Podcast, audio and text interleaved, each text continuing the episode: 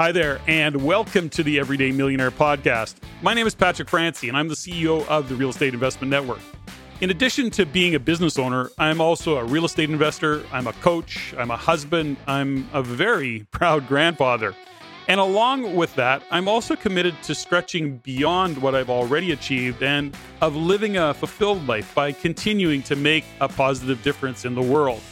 I invite you to join me to listen in on the Everyday Millionaire podcast as I interview and have conversations with seemingly ordinary individuals who have achieved some pretty extraordinary results, whether it be in their life, in their business, in real estate. And it's here where I'm going to delve into the details of their journey, along with the paths they've traveled to get where they are today, and as importantly, where they intend to go in the future. My guests are here to inspire they're here to help you learn by talking about what's real for them, both in their wins and in their challenges, from the life and the lifestyle they live to the person they had to become along the way in creating and building their financial futures for themselves and their families. Before I begin this episode, I'll start by first thanking you for listening in and for your support and the feedback you provide us on the show, as well as to ask you to please continue to send your comments, your suggestions, or your questions directly to me at CEO at reincanada.com. That is CEO at R-E-I-N Canada.com. And if you're inclined, please share this podcast with your friends or your family and with people you know or perhaps even people you don't know. Rate the show and comment on iTunes, Stitcher, SoundCloud, or whatever platform you happen to use to listen in. And while you're at it, please follow me on the Everyday Millionaire Facebook page. So thanks again for the feedback you provide us. It's definitely appreciated. Okay, let's get on with this show and have a conversation with today's guest. My guest today, Jules McKenzie, is a long-time REIN member and real estate investor. I've gotten to know Jules quite well over the years, and in this episode, Jules shares some of his path and lessons learned on his journey to the life he lives today and his vision for the future. From very humble beginnings, Jules' focus, his tenacity, and his commitment to creating his best life alongside his wife, Angie, and their family is truly apparent in anything and everything he sets his mind to. He has an unshakable commitment to his health and fitness through CrossFit and to being a leader as a police officer with a career that spans over 29 years, including 11 years as a member of OPP, before joining the Rama Police Service, where he has trained to become a respected leader and a top performer. Jules recently gained some celebrity on the Aboriginal People's Television Network as a camera crew followed he and his team to produce season two of their hit series, Tribal Police Files. Jules began investing in residential real estate in the regions of Orillia and Barrie in 2002 and followed a very foundational and proven REIN strategy, which was of buying, renting, and holding a portfolio of cash flowing properties. He and his wife Angie, who manages their portfolios, have built their real estate primarily by attracting and building relationships with joint venture capital partners. Today, Jules shares his knowledge, some lessons learned, experience gained, I guess, by taking action and investing in real estate, including his view of what it takes to attract capital investors. Listen in, enjoy the show. Jules McKenzie, welcome to the Everyday Millionaire podcast. Excited to have you on the show. Welcome. Hey, Patrick. Thanks for having me, man. Hey, so Jules, we're going to get to work right away because uh, I know you've got a lot to share. We've got a lot of things to talk about for listeners, a little bit of background. Jules, I've known you for what? Gosh, 10 years for sure. Hey, you've been a. Oh, way over 10 years. I think I met you at a REIN meeting in uh, Toronto in 2004. Oh, gee, has it been that? Wow, that's like, that's yeah, like 15 years. Yeah. That was before you became uh, the the chief executive officer. So we're we were younger, slimmer, better looking back then. You know all those things. Well, at least I was. You're doing well though. So Jules, let's get to work. As I say, why don't we start? The best place for me to start on these podcasts is always why don't we open up the door by kind of giving me a 60 second elevator pitch when somebody walks up and says, Jules, what do you do? Okay, I say my name is Jules McKenzie. Uh, I invest in uh, residential real estate, uh, small uh, multifamily properties, condominium townhomes, and condominiums in uh, the city of Orillia, and I help investors to do that by uh, having them put up the money, and I put up my time and effort to look after managing all the details. So on the real estate side of it, you're in fact right now you're in that phase where and have been probably for a while where you're attracting capital through joint venture partnerships and investing in real estate that way. Is that correct? Yes, I have. Uh, but I would say since probably 2015, I've kind of taken my foot off the gas pedal. Uh, we achieved some uh, significant wealth and uh, through refinancing and selling some properties paying out subsequent investors. And uh, we bought our dream home. And I, like I said, I got comfortable and kind of backed off a little bit. I'm getting close to retirement. My job, uh, my profession, if you will, is a police officer with the Rama Police Service over by Casino Rama and the Rama First Nation. And I got about four years to go in that. I'm at I'm in my 29th year. Actually, I'm in my 30th year. I got 29 completed years in policing. Period. I was like, wow, wow. Uh, 11 of those with OPP all over the province, doing various things. But uh, within the last 20 years, I've been with uh, Rama First Nation, and it's uh, it's been really interesting, re- real fun. Um, I've been a REIN member since 2003. I'm married with uh, three adult children. One is still at home, which is fine. And uh, Ange and I uh, live here in our, our beautiful little dream home, and we're raising our uh, our little dog Peaches. Um, how's that? okay, so what kind of dog did you get, by the way? It's a it's a cocker cocker poodle thingy. Yeah, yeah, yeah. So it's uh, it's like a golden retriever and half uh, poodle mix. Yeah. Uh, it's got the best temperament of all, and it really lives up to its golden retriever uh, thing. It wants to play all the time. Yeah. So if I'm having a bad day, man, I just let that dog turn it around for me. That's excellent. so okay, so you're a real estate investor, but you know we talk about you know I want to go back a little bit about your career. So you were with uh, OPP, Ontario Provincial Police. That's correct. Now, in the First Nations world, are what is what does that entail in terms of territory or what you cover and and why First Nations? Okay, um, so to begin with, I am a First Nations uh, person. I'm Algonquin Indian from uh, Western Quebec. My father was the chief on our little uh, indigenous uh, reservation. I have to say indigenous because I know a lot of the Indians are real sensitive about being called Indians. Uh, I'm not, but uh, that's a whole for another topic. Um, I am interested in uh, First Nations uh, uh, governance and self determination and independence. Um, and I got that interest from my dad. My dad was a chief in our reservation, like I mentioned, for many years and he lost out and he didn't really have um, i guess a backup plan or a plan b i guess he thought he was going to be uh, the leader on our little territory forever.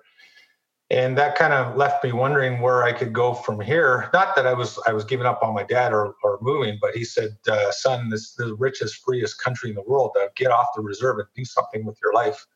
And i really took that to heart. He was a world war ii veteran and that was my first uh, insights into uh, you know what this country and what uh, our people are uh, kind of all about. Now, as I'm apt to do, I'll, I'll bounce around quite a lot here, but you know, tell me a little bit. Now, you started investing in real estate, and what year did you start to buy your first property? So uh, I think that was 2003. We bought, uh, no, I wasn't 2003. Sorry, it was 2001. I saw a late night TV infomercial for uh, an American uh, education company coming up to Toronto to teach uh, real estate courses, and I jumped on board, got interested in that. We bought our first two properties run down and didn't really have a sustainable plan to renovate those properties and rent them out. So we got into a fair bit of trouble with those properties. I had maxed out my credit cards line of credit. In one of the uh, initial uh, teachings, they taught us how to uh, call our credit companies and increase our limits. And then uh, after that uh, portion was done, the next portion was to upsell us on courses and whatnot that uh, a lot of the techniques and strategies didn't really apply to our Canadian market. And I found myself in a, a lot of financial uh, hurt. I was about to give up. Angie at the time told me that's it, like this was a bad idea. there was a uh, mentor that I was kind of following. He followed the uh, rich dad, poor dad uh, methodology and philosophy on things, and he uh, hosted these cash flow games in Toronto. And he invited me to a conference uh, put on by a Canadian author, Raymond Aaron, who had a guest who was uh, talking about opening a REIN chapter in Toronto. And I, I said, Well, what's REIN? Like, what are you talking about? And he said, Well, it's Canadian specific real estate investing and I, it was a particular Saturday near the end of August, and by that time, you know, I had so much debt, and we had vacant properties, and I didn't really know if I should go or if I shouldn't go, and I just got inspired. You know, I said, well, it's got to be it's got to be a Canadian specific pitch on how to do this investing thing. And I told Angie I was going to go. She said she was not. She told me to leave the credit cards and I was not to sign anything, do anything, or agree to join anything unless I checked with her first. And I went to uh, that thing, and that's where I, I met uh, Don Campbell. I actually met Don Campbell in the back of the room, and I thought he was just one of the attendees. And I remember giving him my business card, telling him that I'm a real estate investor. And, you know, he got up and started talking about, um, you know the top 10 towns to invest in in ontario. And i remember thinking well at least i know where i should have been investing. He talked about uh, the junction in toronto. I had a good laugh about that. He talked about hamilton and i was like hamilton really? And uh, he talked about durham region uh, kitchener waterloo cambridge you know places like that and then he said if you want to invest in the number one place in ontario you have to go to the barrie and Orillia simcoe shores and I said, "What did he say? Did he say what I thought he said?" And the guy next to me said, "Yeah, he said uh, Barrie Orillia is top place to invest." And I bounced out of my chair and I was hooping and hollering, cheering around. And I remember Don looking from stage center. And I'm thinking, if you want to learn anything about those areas, you can look to that maniac jumping around in the back of the room. and yeah. uh, it was it was really like I, I was just so hope filled, and uh, not that um, I joined REIN right away and not that we didn't have to endure some financial hardship because we did. We had to make some tough choices and let some things go and do something about our debt. And uh, but once we got uh, involved with the uh, REIN philosophy and system on investing, I learned it, I adopted it, I had it ingrained in my brain and my soul. And once we started following those techniques, that's when things really started turning around for us. Now, did you uh, did you remember to phone Angie and say, Angie, I'm thinking about becoming a absolutely oh, not. I came home and I said I joined Brain, and uh, it was a pretty quiet evening after that. She didn't, uh, she wasn't on board, but uh, it was probably a couple of months. She came out to uh, one of the REIN meetings, and uh, she said, "Okay, I, I see what you're." you're so excited about, and uh, I understand now. But uh, she initially wasn't on board, and of course, me being me, just took the executive decision and joined. You know, it's been uh, it's been fun to kind of follow, you know, from a distance your journey, and and of course, I've had many conversations with you and Angie over the years, and to watch your journey, see the challenges that you faced, have, and being able to watch you get through them and where you are today. Hence, you know the reason that you're on the show because really you are you and Angie are really truly poster childs for individuals who invested in real estate, followed the system, got educated, put in the time, faced the challenges, took it on full on and embraced it and kept working at it and working through it and and here you are today so um, I'm always uh, really proud to uh, know that I know you and and and have you in the audience is always great when we're uh, when we're at stage, you always bring a lot of energy to the room. So let's go back a little bit now. So that's kind of cool. So you've built your portfolio, and we'll get to that in a minute. But I want to go back to when you were having the conversation with your dad, who was at that time chief of that particular reserve, and he says, Jules, get off the reserve. Yeah. Now, how old were you when he had that conversation with you? I was uh, probably about uh, 17, 18 years old and he had uh, been defeated in uh, an election and on First Nations back then. At least they had uh, elections every two years, and he hung on to power for 18 years. So he'd been around for quite a long time. That's all I remember him as. And uh, it was one of those things. My mother, unfortunately, had passed away about a year or two before that, and uh, he suggested maybe I should uh, you know, get off the reserve and, and do something with myself. And uh, I, I remember spending many, many evenings looking out the window at the end of the road, wondering what was on the other side and what could be on the other side of that road for me. Uh, back then, our our First Nation didn't have uh, paved roads. Some of the houses didn't even have running water, and I, I, you know, because my dad was the chief, I was picked on a lot because he had uh, he had a population of around two, 200 to 300 people that he had to service, and he only got a CMHC budget for 30 houses. So he had to make a lot of tough decisions back then. And, you know, growing up on, in that environment, I brew, uh, I bore the brunt of a lot of, uh, a lot of, uh, you know, those tough decisions that he had to, to make going to school in uh, Roman Catholic, Roman French Catholic, uh, Temiskaming, Quebec. Uh, we were we were picked on. There was a lot of there was a lot of this between uh, the people in our little community and the uh, town of Temiskaming, and uh, you know FLQ crisis from uh, Quebec was still fresh in everyone's mind. Quebec was about to separate from the rest of the country, and it was just a real volatile time all around. And at the time, I thought there's got to be a better place and a better way, you know, to uh, get a living and get a life. And I left. I did go live with my sister in the Ottawa area and uh, basically finished up my high school down there. Went to college and university in in Sudbury.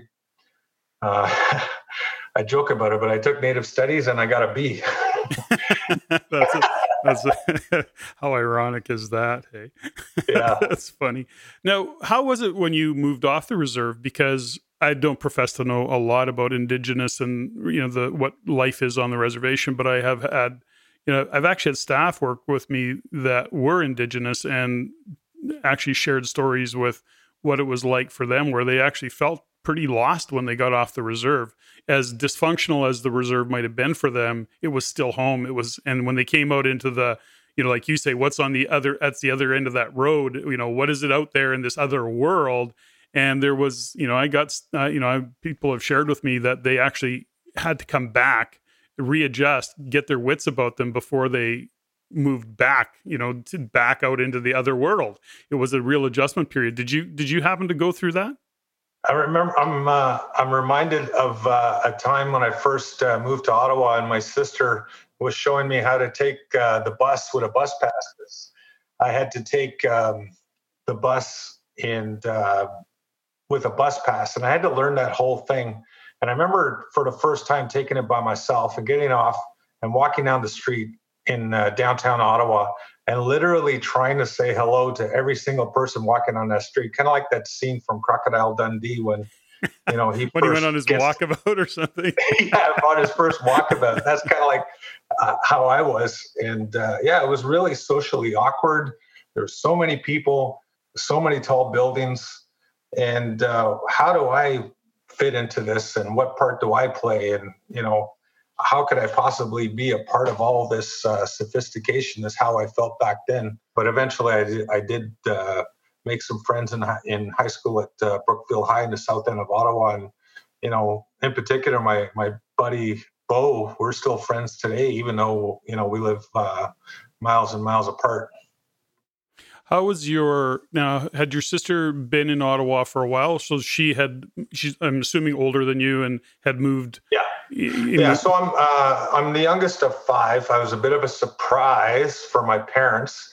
Uh, they were much much on in years uh, when they had me, and uh, my sister Martha was 10 years older than me, and she was just uh, finishing up her education at Carleton University in Ottawa when uh, I went to, to live with her for a while.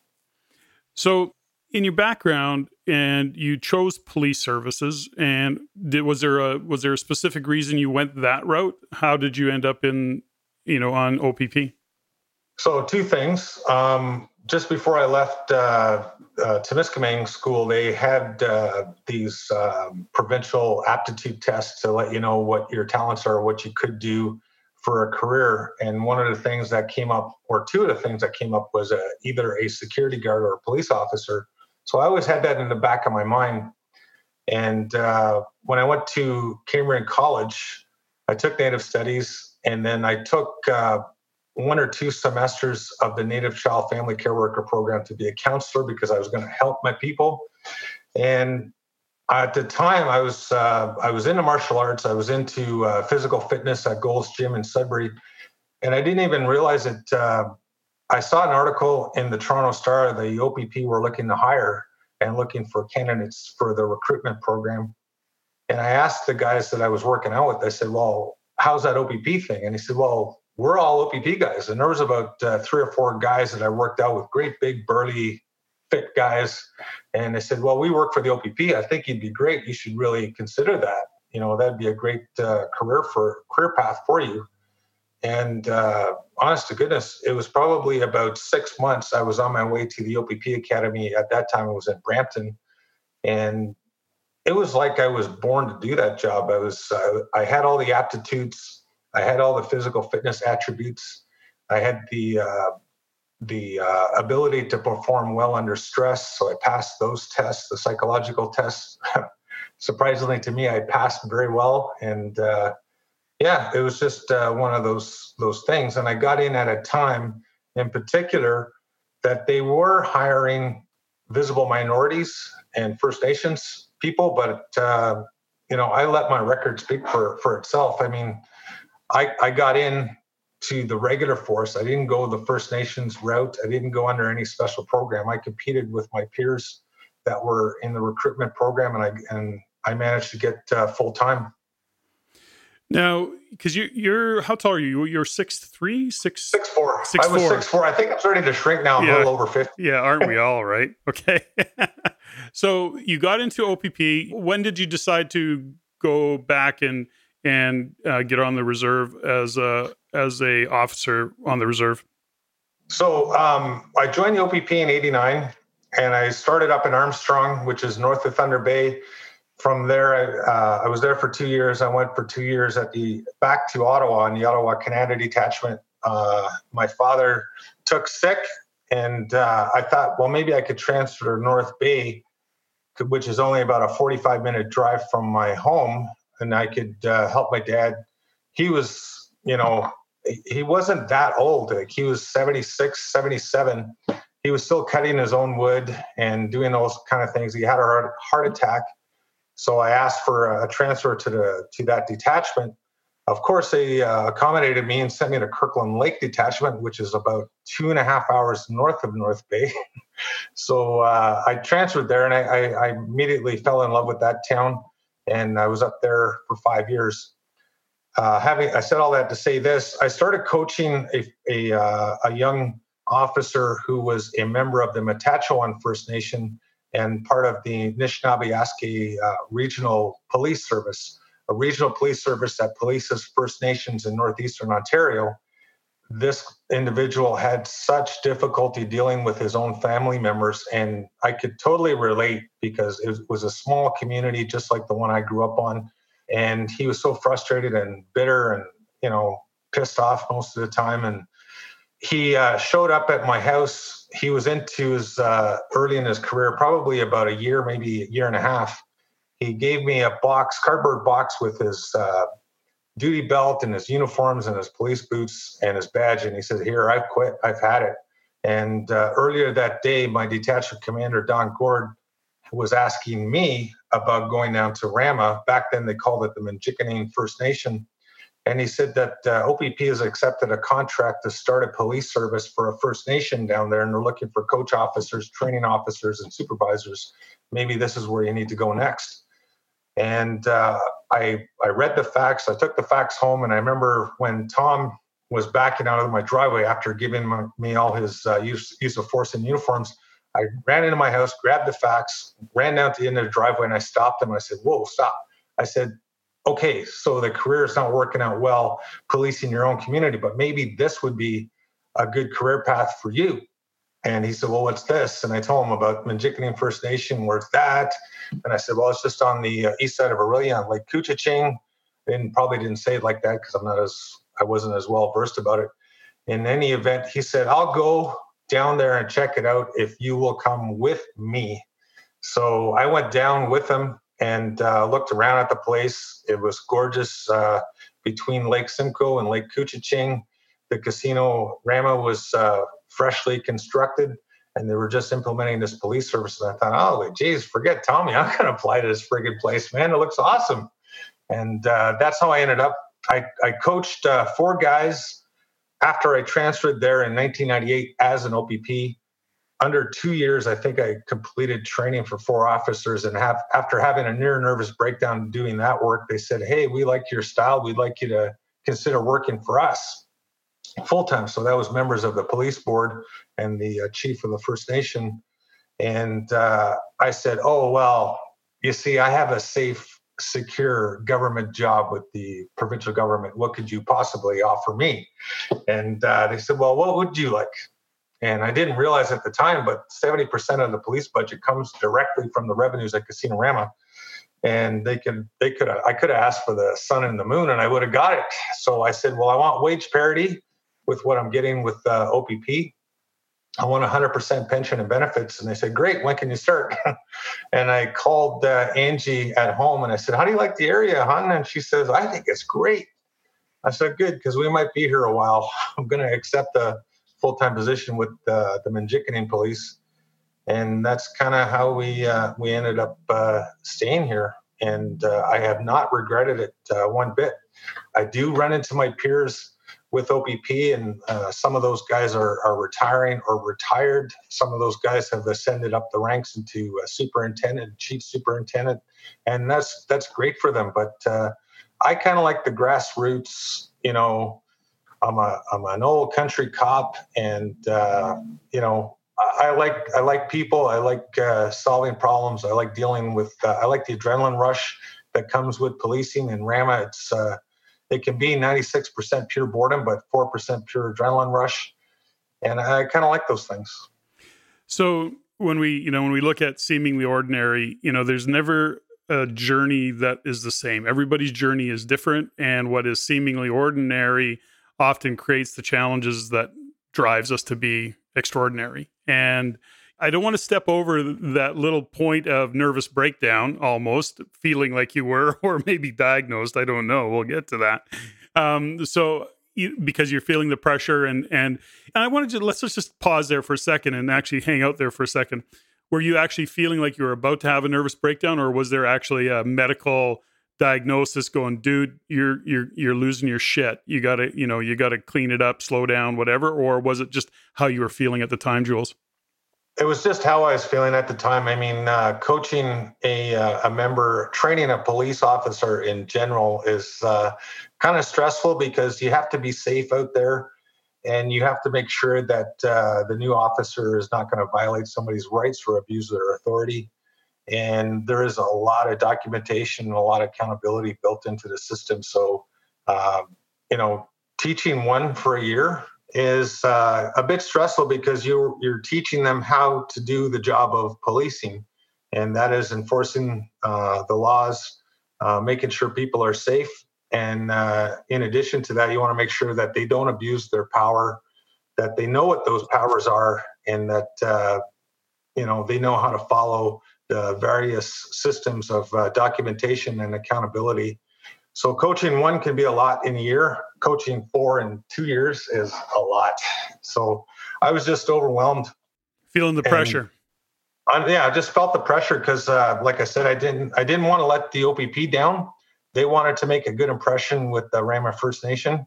I felt uh, a lot of pressure to to make sure that the officers were able to perform their duties well, and uh, that the individual officers felt confident about how to apply their their authorities and uh, make themselves accountable. And uh, it, it was it was quite a bit. So when did you start? Okay, so got it. Now that was a big stretch for you. You had to learn. You got through it, and um, and that paid off. Now, when did you start investing in real estate? You know how how at what point in your career did you did you kind of go? I need to. I want more, or I want to create more. So, what was your motivation for starting to invest in real estate? Where did that even concept idea come Where, from? The, who, why did you have that crazy idea, Jules? Exactly. Yeah. Where the hell did so, that come from? Um, I, am going to share something that uh, has has been uncomfortable for me. uh, I told you at the start of the interview that uh, nothing's going to be off limits. So I'm going to tell you exactly how that uh, I got into that uh, business. Um, I think I was uh, in my last year with OPP. I showed up. I think it was 1999. I showed up at home after a shift, and there was a guy drawing circles on a whiteboard with a couple a couple of other well-dressed people sitting in our home, and that was our introduction into the Amway business and network marketing and uh, that was a whole change in philosophy and ideology for me because I was a I was a company man. I was involved with the police association, which is essentially the police union. And the last thing I was thinking about was uh, becoming an entrepreneur and selling things and doing those kind of things. However, I said to Ange, I said, I will give this two years. She was so passionate and so interested in this. I actually read the books, I actually went to the seminars. I actually listened to the cassette tapes. That's how long I've been around. And uh, I actually started learning uh, about uh, some things. And uh, one of the books was the Cash Flow Quadrant from uh, Robert Kiyosaki. I know everybody talks about Rich Dad Poor Dad, but the book that really changed me was the Cash Flow Quadrant because in the quadrant you have um, on the left side you have the employee and the self-employed person on the right side you have the uh, business owner and the investor and what changed my insight was uh, learning that uh, an employee like me could invest in the i quadrant and start building wealth for their future. And if they wanted some time off then they could certainly achieve that by going occasionally or more occasionally than not in my case into the investor quadrant and starting to build wealth. So while I didn't make any money in that uh, Amway business or network marketing, I got um, excited about a TV infomercial, the one I had previously mentioned, and it was about investing in real estate. And I, I wanted to learn about that. It was a a course, a, a free course in uh, Mississauga. I went down to it and I signed up for the three day all weekend one. And that's how we started investing uh, in real estate. And it's ironic because uh, I did learn some salesmanship skills and how to get out of my comfort zone because I'm I'm naturally an introvert, but I learned how to cold contact people and make conversation. And it's kind of ironic that uh, I kind of fell down on my hands with um, the real estate investing early on, not not not uh, knowing proper uh, Canadian-based techniques for investing. But once I learned, and uh, I heard one of the audios from uh, an early REIN uh, mentor named Tim Johnson, and he was talking about joint ventures. And it was probably only a maybe a four or five minute segment on how uh, somebody else puts up the money, you put up your time, you form a joint venture, you invest in the property, and then five or four or five years later, you either sell it or refinance it and return the investor's capital. I grasped that wholeheartedly, and I thought, I know I can do that and that's uh, how I built uh, started building wealth in real estate using uh, the REIN philosophy and uh, proper Canadian strategic uh, ways of investing in uh, the market that I find myself in in, in Barrie and Orillia. So let's get underneath that a little bit. You know, interesting that you bring up Robert Kiyosaki's books. you know, I read both Rich Dad Poor Dad, which I read early on, many years ago now, and then Cash Flow Quadrant yeah, it was the second book. Yeah, and then and and I'm literally in the middle of reading his latest book, Fake. Very interesting, much deeper, quite a actually quite a heavy read. I'm I'm doing a combination of read and audio, but you know I really kind of dig what Kiyosaki's been taught. You know, has taught over the years. He's got some really great views of the world, and and and and I, I think he's definitely. I love his the way he he presents, and it's pretty common sense stuff when you when he points it out. Right, it's, and he just really does the research. So, anyways, I'm a, I'm a fan of Kiyosaki as well. But I want to dig into a little bit is that what is was it for you? You know, you come off the reserve, you go OPP, you go back, you become uh, you know cop on the reserve again.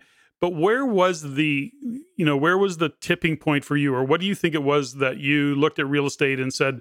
I wanted, I want more. You know, you had a good job, you have your pension, you have your wage, you know, you and Angie are together, you've got a lot of things going on.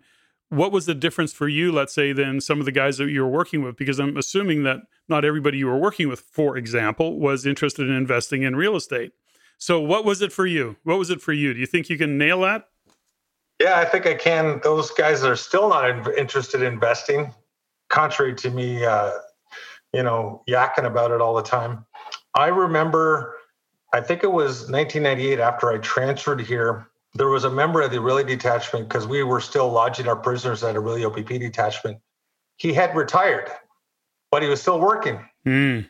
So I was like, okay, so I thought you work, you know this 34 35 plus years so you can retire and enjoy yourself and walk the beaches of the world and do that kind of thing and he says jules there's just there's not enough money he says I, am making less than half off of my uh, pension i still got a mortgage i still got kids in university and uh, i still got to work and that that really uh, that really kind of threw me back a bit because in the opp at least we were taught if you do good and you work hard You'll uh, retire in 30 plus years and you'll have a great pension and you can do whatever you want to do with the rest of your life and everything's going to be okay.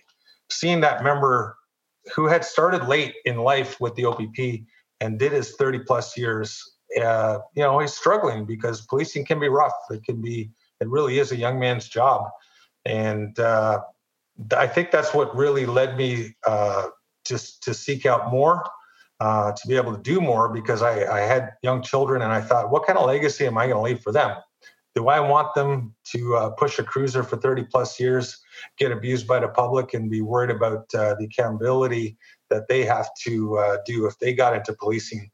And I was like, no, no, there's got to be something better, something, something else that I can leave as a legacy for them, and uh, build a nice lifestyle for for my retirement. So like I said, that cash flow book really opened my eyes to the possibility of uh, keeping keeping up with my duties and my obligations with my police job, but in my spare time, investing in, in real estate and building wealth for the long term. Now, at that time, Jules was was Angie uh, working outside the home, or you know, I mean, you have three children, so I'm that's a pretty busy mom. I, you know, so what was the scenario then for Angie and you? What was she working? So a- Angie, uh, uh, Angie went to work for a while after we had our financial debacle in our early years of investing. Uh, she worked at Scotiabank, even though we were doing all our banking at another bank, and uh, she worked for a while, but then when the portfolio got big enough that uh, it was throwing off the same cash that she was earning uh, part time, uh, she decided to stay home. And I was fully supportive of, of that. And I think the kids really benefited from that you started investing in real estate. You bought was it a couple of doors up front that you'd gone with the credit card, and uh, because I remember you coming into REIN and having that conversation with you, you were really fighting some fires back then and trying to get from under the the pressure of what you had going on. And I don't recall how you resolved that issue. I just recall that you did, and then you got things back on track. Did you break into a a, a specific methodology? And and of course in real estate there's always challenges to face. I mean gosh you know i'm i'm literally was earlier this morning you know going through uh, some stuff on my portfolio and with my banking and you know fighting fires you know this many years later there's always a you know that's just part of business. I don't look at it as part of real estate. That happens in business all the time. But for you as you started to build your portfolio was there a, a kind of a rhythm or a methodology that you fell into that that you used and kind of just kept following all along? Were you joint venturing back then all the time, or how were you building your portfolio? Yeah, so uh, we ended up purchasing uh, a fourplex and a couple of duplexes. Those were the ones that kind of went sideways because of poor planning. Now we sold uh, a couple of those properties at a loss, and uh, we had to make a settlement with our creditors. We did that. We had uh, pretty bad credit back then, so I started investing, and uh, I couldn't qualify mortgages. I couldn't go on title until uh, a certain period of time passed when I completed my settlement with my creditors. And uh, I think it was around 2007, 2008. That's when things started clearing up, and I was able to invest uh, some of my own money and start qualifying mortgages again some of the properties that we bought, I had to uh, pay an interest rate of uh, up as high as uh, 12%. Uh, some institutional B lenders gave us 8%. And then after the, the financial crisis uh, hit everybody, that's when things kind of ironically turn around for us. We were finding deals that were phenomenal and we purchased those deals and I was able to finance institutional with institutional lenders at 2.99 and you know less than half of interest rates that I had previously paid in our cash flow uh, increased uh, tremendously. I don't know if that answers your question. You went through the adversity of facing what you had to face and working through your challenges. What was kind of driving? Now, you know, go back to what you what you said about you know that point in your life where you're almost having a nervous breakdown. You trained four guys. Normally, it would be one guy, maybe two. You've doubled, tripled that, whatever that might be, which really stretched you. And and the question I have for you is that you know, when I reflect on a lot of things in my own life, is you know, it's it is truly a case of you know what doesn't kill you makes you better. You know, and and when you were stretched in that time through the police detachment where you're doing all that training. Do you think that served you in terms of your mindset and your confidence or your ability to deal with the kind of pressure that you were facing when you were dealing with the real estate side of it, Jules? Because we talked also earlier a little bit is that you and I have a similar pattern, and I know lots of guys where we kind of like to mess things up and go in and fix them. You know, whatever psychological, you know, subconscious, whatever that might be. That's a different conversation. Yeah. So, how did that stretching early on in your life set you up to win? Do you think on your real estate when you were dealing with the pressures and the ongoing pressures of uh, getting it fixed up? I just knew I just knew there was a task to be done, and there's a significant amount of pressure around that. But we don't give up, and we don't give in, and we don't cave. You know, I made an obligation, and I'm going to live up to that. And uh, I think I like to think that I applied to that with uh, the mortgages I sign on nowadays, with the investors that we still have around. We only have two key investors that uh, we kept around and uh, for the ones that have moved on, I, would like to think that uh, you know, in spite of pressures, in spite of uh, uh things that happen in business, you know, we met those obligations, and um, I think that uh, goes back to a lot of integrity, doing what you say you're going to do when you say you're going to do it, and following through with that. Now, how much of that was your upbringing? As much as it was tough living on the reserve, your dad being a chief, all of the things that you were dealing with as a kid going to school, how much of your own attitude was developed through your parents? You know, and through the fact that you had that kind of pressure on you, I'm sure there was you were always under magnifying glass back on the reserve when your dad was chief. So how does that play into your own development? So, and I, I remember getting that from my dad. My dad was the uh, sort of the uh, cleric driver of uh, leadership in uh, our region, not just with our First Nation, but with uh, Notre Dame Janar and uh, Maniwaki and other Algonquin First Nations in the area. He was the vice president of the Indians of Quebec Association back then. And um, he, he lived by doing what he said he was going to do. If he said he was going to get a face-to-face meeting with the with the premier of Quebec, well, guess what? he got a face-to-face meeting with the premier of Quebec. Uh, if he said that uh, he was going to uh, campaign against the separation of uh, Quebec from the rest of the country, that's exactly what he did. And uh, I remember at the time when the QPP showed up at our door and they locked him up you know that's that's what he said he was going to do and he stuck by that. And he told the officers he says hey i realize you guys are just doing your job. This is what i said i was going to do and i did it. So do what you got to do. And uh, i remember my mom was just mortified. And uh, we went to visit him and he was playing cards with the guys and they were smoking cigarettes and having a few laughs you know and they kept him in custody uh, I think it was well past midnight after the vote was over, and they realized what the results were going to be anyway. So they said, "Well, okay, uh, Mr. McKenzie, I guess you can go home. We did not win this one. That was it, you know." But uh, that that experience, although it was it was terrifying for me too. I mean, nobody wants to see their dad arrested, but that that led me to uh, start that philosophy and belief that uh, if you say you're going to do something then you better do it. You better stand up and, uh, you know, for lack of a better term, man up and, you know, follow through.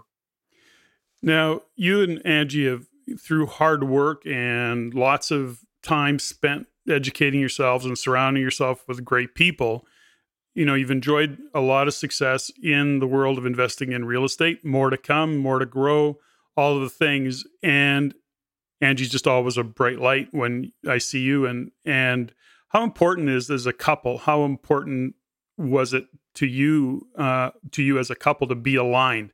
What kind of things did you face as a couple that you had to get through to really make real estate work? You know, in in in working with so many real estate investors over the years, I'm often having conversations with people who you know couples who are in the world of investing in real estate, and one of them's on side, one of them's off side, one of them wants to do it, one of them doesn't want to do it. So there's never a full on agreement that yes, we need to take this on, and often one will move forward without the blessing of the other. So in my world, I always say we don't have to agree, but we always have to align. We can't not align and not agree because that just doesn't work. And so with you and Angie, you seem to have a space where you're both aligned and agreed that you were going to do it. And how important was that to you as a couple and the success that you've enjoyed in real estate, Jules? I think that was 100% important. Uh, she she initially got me into this habit of reading books and uh, going to seminars and listening to audios. You know, back when uh, you know she got prospected for the Amway business, and uh, I I simply was doing an investigative uh, process when I started educating myself and reading books and listening to audios and studying those things. Uh, but we don't make decisions. Uh, well, at least I try hard not to make decisions without her. We both agreed that small multifamily buildings are easier to finance, easier to rent out. And if there's a vacancy, there's still a little bit of cash coming in each month until that vacancy is filled. However, within the last, I don't know, 10 or 12 years, we haven't had a vacancy period. Uh, that's how much demand there is in this market. But we both still read and we still both listen to audios and podcasts and we still do all those kind of things. And we do it, I like to think that we do it together. Although she doesn't come to the REIN meetings anymore, I could still talk her into coming out to things to uh, see interesting people and learn interesting things. When you look at, you know, when you look around now that you've been at this a long time, I know that you've been a source of inspiration and information for other real estate investors. What do you think the difference between investors who are really successful and those who aren't as successful? Do you can you identify a pattern, or you, when you're talking to somebody, do you go, "Yeah, they're they're going to hit it out of the park," or "These guys are totally off. Are you able to assess a little bit, or do you see a common thing where what's the difference between somebody who's going to be successful or not? I guess is the is the you know. I, I know Frank Sinatra has this song "I Did It My Way."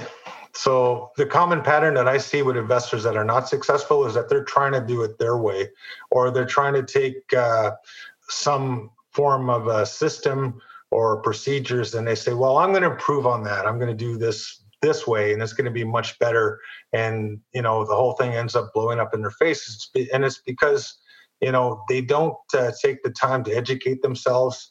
They don't take the time to listen to other people who have been there and their perspective on things because they got this hang up that uh, well i can do this so much better because i'm so much smarter and better looking and whatever the case may be. But that's I, i've seen that reoccur and i can almost see them walking from a mile away that uh, they got this whole thing figured out and they're gonna they're gonna do this exponentially better than any of us. And i was like okay i'll i'll see you in a few months. I'll watch from a distance. Do you have a biggest failure that you can think of? A biggest failure that actually turned out to be a blessing in disguise? And this is a, sometimes a tough question but you know is there something that you look back on and go man i'm glad that screw up happened. Oh man i can think of so many. I just want to put my i want to put my finger on one i would say that uh, making a settlement with my uh, creditors was just bloody awful it was uh, the worst thing ever and I couldn't qualify mortgages. In uh, 2005, we, uh, in spite of that, we purchased 38 townhouses with uh, six key investors. I raised over a million dollars for the down payment. And I know that people are saying, well, a million dollars is a lot of money. And it probably, it's probably not so much nowadays, but back then it was. We purchased these 38 townhouses for 107,000 a door. And uh, fast forward to uh, 2015, when uh, my name was still not on a lot of those titles. And I'm all cleared up. I'm all. Uh, I have a great credit rating, and I have uh, investors approaching their senior years that say, "Hey, listen, I'm about to retire. I'd like to uh, get my money out and get out of this deal." And uh, I worked my tail off in 2015, qualified 11 mortgages, and I refinanced and uh, made a deal with. Uh, we had 22 of the 38 homes left because we sold ones and twos over the years and uh, I made a deal with a subsequent investor to take over 11. I took over 11. I qualified uh, mortgages at awesome rates. And if I hadn't gone through that experience, those things just kind of lined up uh, so nicely as I as I reflect back on that now. And um, I know we're we're not here to pitch uh, products or companies, but CIBC is uh, my best friend and uh, I hope to maintain that friendship for a long time. Now, when you consider that you're, you know, you just talked about that you partnered with somebody who took over 11 doors and you've raised capital in the past. What was your thought process when you were raising capital? How is it that you were able to do that? You know, we often, and I know that you're aware of this, is there's so many people that go, I can't find an investor, I can't find capital. What was the difference, do you think, given what you did versus what you're seeing with those individuals are saying, ah, there's no money, I can't find an investor. What was it oh, for man. you? There's so much there's so much investor capital out there right now without a home. It's uh, it's crazy. And um, I'm still looking for deals to to place that stuff. So you've actually right now, as we sit here today, you've got more capital than you can actually put to work. Yes. And but what was it? Was it because you it's not like you could hang your hat on this you know early on you couldn't hang your hat on this awesomeness that you were pulling off i mean shit had hit the fan you were underwater some bad deals bad credit. And so how were you able to in spite of that raise capital? What was it? Because i'm not afraid to ask. You're i'm not, afraid to ask. Hmm. and um, fortunately for me prior to getting involved with the real estate uh, i was involved with network marketing and I read their books and I studied their courses and I, I went to the seminars and I learned how to sell. So I can I can sell the steak and I can sell the steak quite well because I studied that for a couple years prior to getting into uh, real estate, and I never forgot those lessons. In fact, I still uh, grab audios from Tommy Hopkins and uh, other sales type uh, materials and I'll review that so that uh, I could continue to keep up my salesmanship and not be afraid to do the ask. You got to be willing to do the ask. If if you're not willing to ask, it's not going to work out so well, you know. And it's a lot easier if you don't ask. If you want to achieve something, you have to get out of your comfort zone and you have to get into uh, kneecap to kneecap conversations with other people who actually have the capital, and you got to ask. And uh, if that's too hard for you, then I'm sorry. That there's not too much more uh, I personally can do to help you. You know, you're going to have to get over yourself. You know, leave your ego at the door. Get your nose in a book.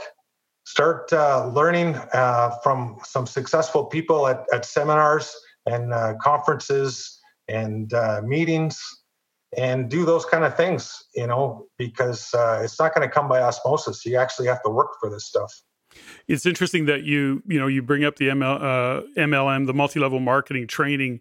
Is over the years I've you know time and time again I've met people who went down a path of some multi-level marketing something right very few have ever done well in multi-level marketing that i know i actually know a couple who have literally hit it out of the park you know and they're they're mlm guys now and they're literally in that two three hundred thousand dollar a month revenue space. Like it's it's really amazing what they've done over ten years. Having said all that, all of the people that went through the process like you did, thought they would do it, jumped on board to do it. They have no regrets because of that exact thing the ability to network, the ability to have conversation, the ability to sell yourself, the ability to sell anything at that point. Really, it was it was amazing training for them in that context. But to your point, in an MLM environment, you're forced. You if even if you're just not going to pull it off, you go to those seminars, you go to those workshops, and you're in it. You have to. It's hard to stand in a corner when you know a hundred or two hundred other people in the room are lighting it up and at least faking it. Yeah, that's true. Stretching themselves out. So that's it's very very interesting. So was there a point for you, or was there a? Can you identify fork in the road moments because you've had an interesting journey?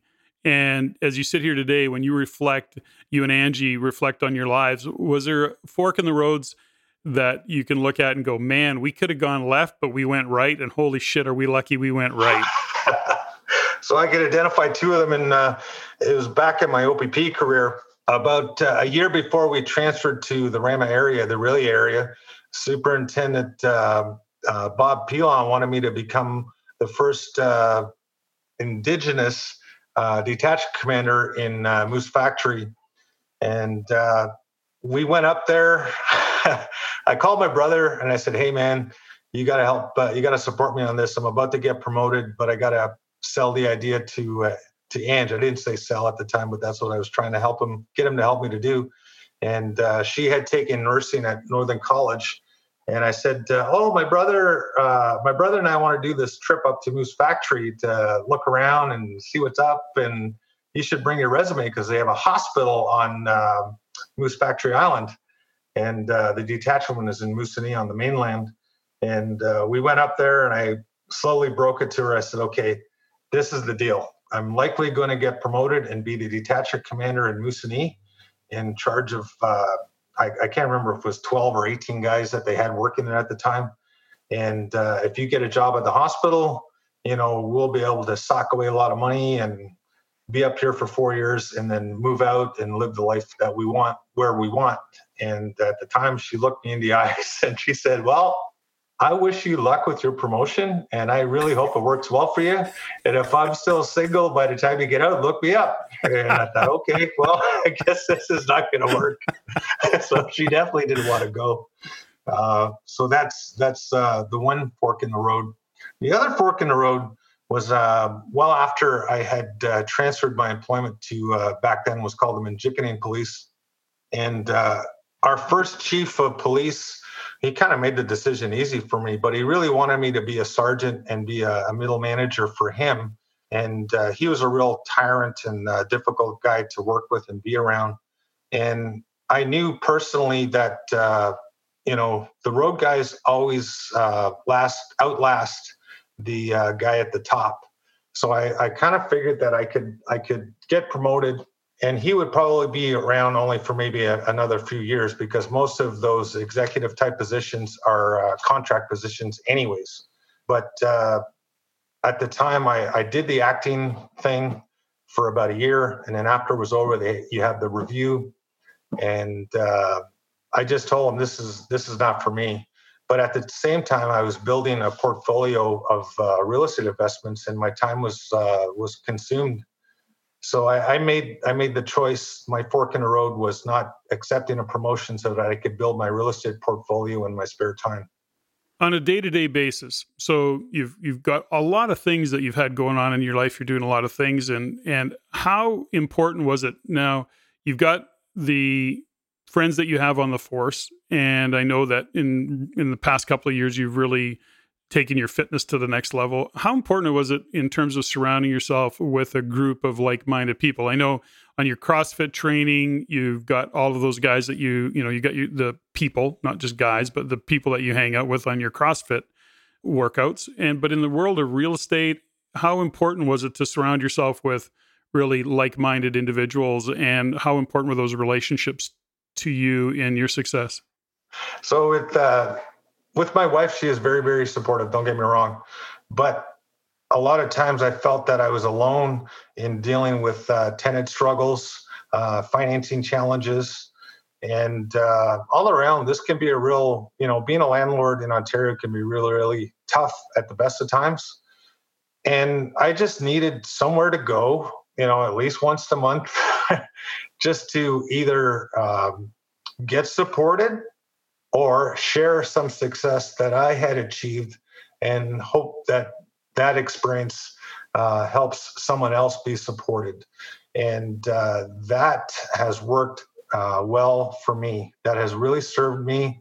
Uh, that has uh, prevented me from making uh, silly choices like selling off properties and just getting out of the business altogether because I was my feelings were hurt by a tenant and I was so sensitive and pissed off, you know, and not making those irrational type emotional decisions. Uh, and I haven't had to do that because I've been supported. Within REIN, we're we're often saying to people, you know, make sure you sound, you know, you surround yourself with like-minded individuals that aren't dragging you down. Because when you, you know, the, the meetings that we have, the regular member meetings, are you know part of that intention aside from education is actually to give people the opportunity to be in the room with others who are doing what they're doing. And we're because we know that in the real world there's always somebody that's making you wrong for doing whatever you're doing in this case investing in real estate. And you know if you were an mlm guy people would be making you wrong for being an mlm guy. You know there's always those dream killers. And yeah. you, you know but because we're talking about real estate were you faced with that? Was your family on side with you in general? You know your siblings for example or nieces nephews whatever that might be uncles friends in general were they on side with it? Or were you were, did you find yourself being tested by even family or you know your circle of influence outside of the REIN room for example? So I'm, I, as I mentioned, I'm the youngest of five, and my brother and my three sisters are university educated uh, people.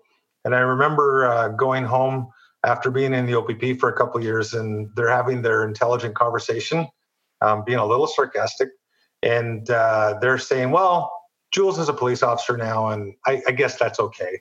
And now, uh, fast forward to many years later, my uh, my oldest sister, who is a PhD uh, candidate from McGill University, is just completely baffled by this thought that I'm going to purchase these homes with these little apartments in it and rent them out. And oh my god like what kind of pressure is that? And there's so much liability. And you know what do you expect to accomplish? And uh, how does this fit in with your family life and all these concerns? And uh, I, I, don't know man. Like it's uh, it's uh, it's one of those things that kind of baffles me. Like uh, you know looking back i wish i would have got a got a some sort of a business degree that I could apply to the business and the investments that I'm doing today, but uh, it didn't happen that way for me. So I make the best uh, of what I have uh, now. But for my my brother and my my sisters, you know, they're they're in retirement, and uh, you know, unfortunately, I, I, see that they they tend to struggle with uh, finances from time to time.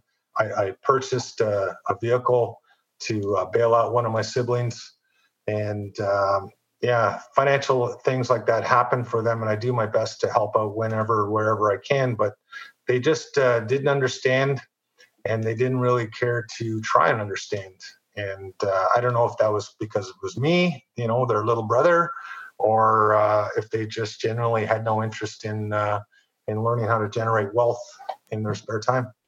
Now, you um, last time I saw you, I, I, don't remember. It was in Ontario a month or two ago when we were at a, ma- a meeting, and uh, but you had mentioned that you had a kind of a cool win because uh, was it one of your kids that bought recently bought a property? I don't remember the. Yes, it's yeah, just, it's just like going back in an old memory bank here, but there was a conversation we had, and I know that you were pretty uh, happy and and proud of the fact that the kids were able to, or one of them. Can you give me a little bit of background of that?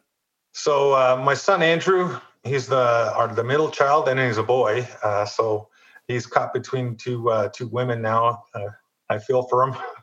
But uh, he's choosing to do the artist uh, lifestyle. So he's in a band uh, they get now they're they're quite regularly getting gigs at places like lee's palace and uh, oh, there's a popular club in Toronto, I, an old time club. I can't remember the name of it off the top of my head, but uh, they're starting to get uh, recognition for the the good music that they're they're playing.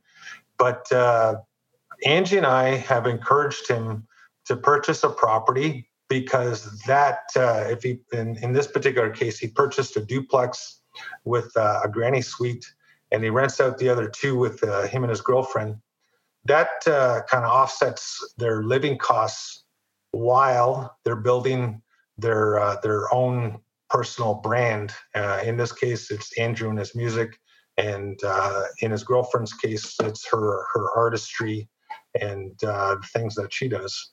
So uh, we helped, obviously, with financial financial assistance, but I also had to help them qualify to mortgage because the qualifications are just uh, over the top.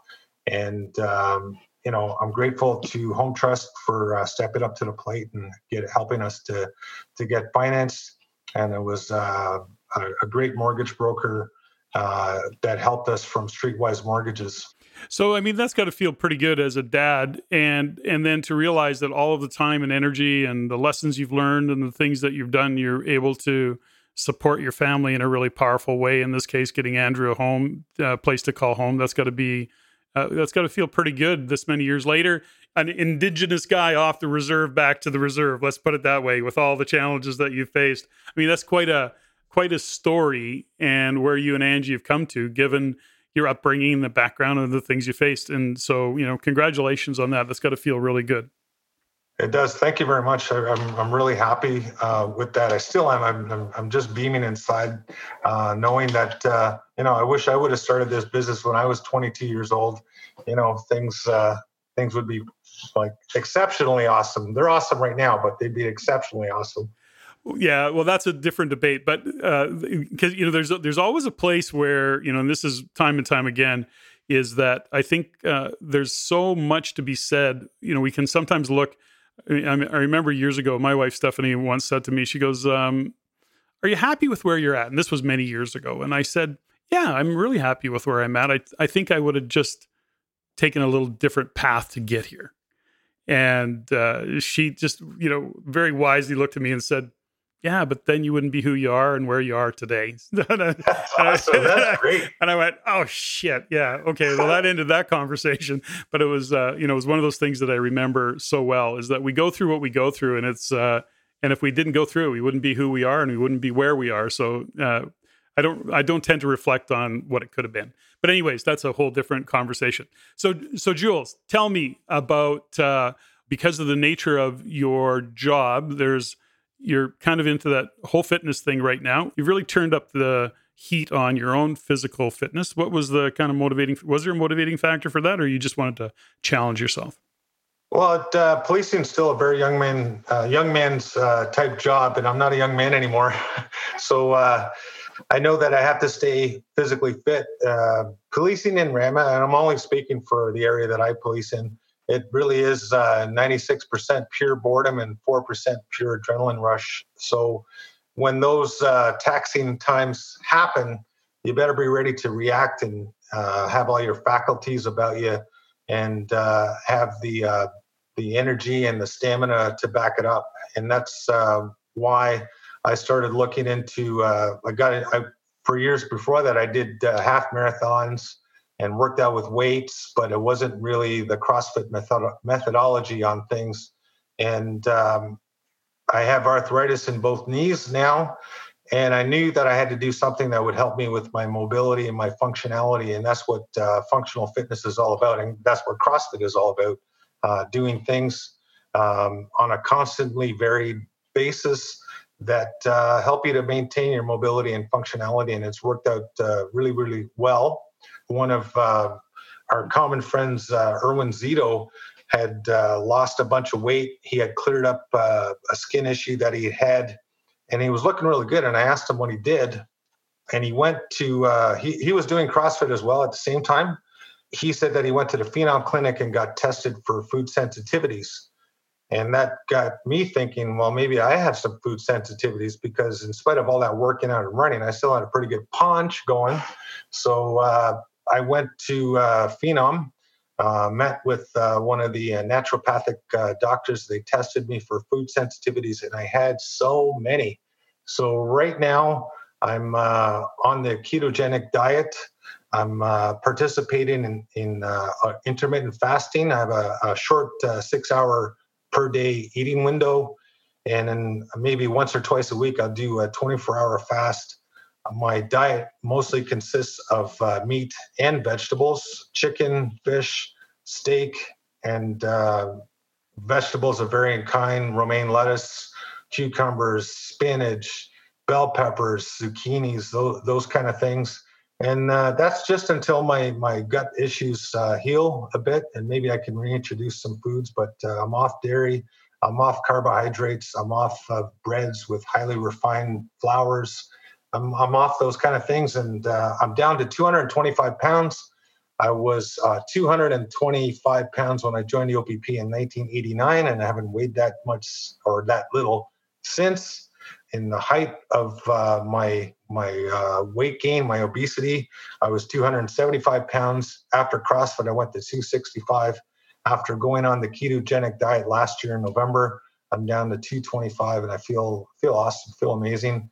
I'm competing with my son on a team uh, we're going out to Collingwood for the UG series, which is kind of a CrossFit. Uh, I like to call it a CrossFit powwow, and it's uh, a fun competition for amateurs, masters athletes, and uh, RX athletes. In in uh, CrossFit, the RX athletes are the the, the elite uh, athletes, and there's going to be a bunch of those guys that are competing as well. So, since you changed your diet, was there any noticeable difference? I mean, other than you've leaned out, you look great. Was there any shift you know, in the inflammation of, let's say, your knees or other joints? Did you notice some yeah, of that pain? Yeah, my knees feel amazing. I had been after my surgeries in 2011 and 2012. I was prescribed with offloader braces, and they're carbon fiber braces that hold my knee in perfect alignments. Uh, unfortunately, wearing those things for as long as I did caused a significant amount of atrophy in, in both my knees. So I went for consultation on knee replacement surgery. And Dr. David Backstein at Mount Sinai said, So let me get this straight. You want knee replacement surgery so you can stop wearing your offloader braces? And I said, Yes, sir. And he said, Why don't you stop wearing your offloader braces and start training without them? Uh, maybe go back, get some physiotherapy to, to start you off. And that's what I did. I went to uh, sports medicine here in Orillia and I did a physiotherapy program to get me out of my uh, offloader braces. I've been offloader brace free since uh, January, and I feel great. My uh, atrophy has subsided. I'm starting to build up strength again. Uh, I did lose a significant amount of strength after my weight loss. Uh, mind you, it was 40 pounds. My CrossFit coaches are saying, "Man, don't even worry about that." He said, "Your uh, my muscle ups and my pull ups have gone up. My all around my gymnastics and calisthenics have improved.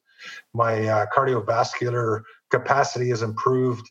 The amount of energy that I have throughout the day has gone up uh, significantly. My significant other says I'm a lot more present than I had been, and uh, I feel great. It's just it's just awesome. So this really is a case of we talk about it often, but it's just in our face right now, which is regardless of your wealth, without your health, it doesn't matter. You know, there's oh, nothing, you know, so even quality of life, you know, when you have the wealth, if your physical health is not there to support it, then you're not really there to enjoy the lifestyle. It would be far better to have that lifestyle and that health, you know, along with the wealth that you've created and worked so hard for. So, Jules, as we wind down our podcast, and we could go on a lot because there's a lot of different directions we can go with you. You're pretty diverse in all of the topics that you've got. But we we we are running a little bit low on time. But I'm going to go to uh, some rapid fire questions. My favorite part, one of my favorite parts of the show, always. Cool. So, what's the book you're reading that you like? What's your favorite book that you like to even gift? I like to gift Don Campbell's book, Real Estate Investing in Canada. But right now, I'm uh, re reading uh, Think and Grow Rich by Napoleon Hill. I get together with uh, my son and my youngest daughter and uh, Angie, and actually Andrew's girlfriend has jumped in with us too. And we're we're all reading that book together and discussing uh, some of the lessons that we're taking away from that book, and we're turning that into a practice, uh, usually once or twice a month, where we get together and discuss the book that we're reading, and we're all we all read the same book.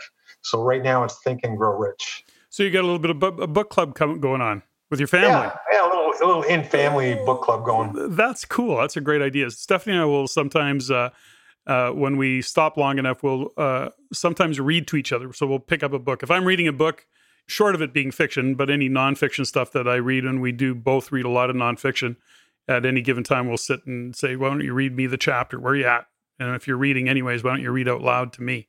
So it's, a, it's, a, it's, kind of like a, a, Stephanie audio file or a Patrick audio file. So I prefer to read actually than to be read to. I, I digest better that way. I can be read to, but I'm likely to nod nod off. so I'm usually the reader, but uh, I do listen to Stephanie read to me, and that's good too. What's a job that you still do even though you hate it, but you do it because you're good at it? Do you have any of those? Yeah, uh, there's uh, five properties, small multifamily properties in not so good neighborhoods that are turning around, but I still cut the grass. Oh, and you don't know why, but you just do it well, anyways. I know why because I've hired other guys to do that in the past, and they've uh, always uh, fucked it up on me. So I just took it back.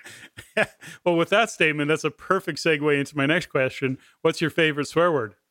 Fuck. Yeah, fuck. It describes. It's like an adjective. It describes a person, a place, or a thing. Yeah. If you, those who use it use it, those who don't don't. It's like there's there's no defining line. There's no happy medium there. There, there isn't. You're either in or you're out. Do you have a favorite inspirational quote? Back in my Amway days, I heard a guy say, "Have fun, make money, and make a difference." Hmm, that's a good one. If heaven exists, what would you like to hear God say when you arrive at the gates? Oh, Jules, come on in. Don't worry about that place. Forget about that place. Nobody gets out of there alive. Room, desk, or your car? What do you clean first? Room. Make the friggin' bed in the morning, please. Oh, that's your thing, hey? Good for you. Favorite tune? Do you have one? Favorite tune past um, "Standing on, on Top of the World" by Van Halen, and that's the from their OU eight two eight uh, days with uh, Sammy Hagar. Yeah. Uh, currently, there's uh, Old Town Road. I, I, really, I really like just kind of bouncing to that, and I got it going on in my head right now. yeah, because I can see you. He's actually bobbing his head right now, ladies and gentlemen. Do you have a favorite movie? Uh, Star Wars. I really related to uh, Mark Hamill's uh, character way back in the day because he was looking uh, beyond the horizon, wondering if there's anything out there for him. Right at the same time that I was doing that with my life. Hmm. Interesting. And Jules, what are you grateful for? Oh, I'm grateful. Oh, geez. I'm grateful for Ange uh, for sticking by me even when she shouldn't have. Hmm. I'm grateful for you to know you, to have you on the show today, Jules. I too am grateful for my uh, my bride, uh, Stephanie, and uh, I'm grateful to have this uh, medium called a podcast to be able to share these stories with listeners. Much to learn. This is awesome, Patrick. Thank you very much. Uh, you've always been a, a mentor uh, of mine from afar, and I look forward to, for that to continue. Thanks, Jules. Have a good one, my friend. Okay, see you later. Ladies and gentlemen, thank you for listening. If you found value in the podcast, please take the time to rate and review and share with others. Share with your friends. As it is my goal to always improve and to provide the highest value for you, the listener. If you have any comments, suggestions, or questions you'd like answered, please email me at ceo at reincanada.com. That's ceo at r e i n canada.com. I look forward to hearing from you. And until next time, Patrick out.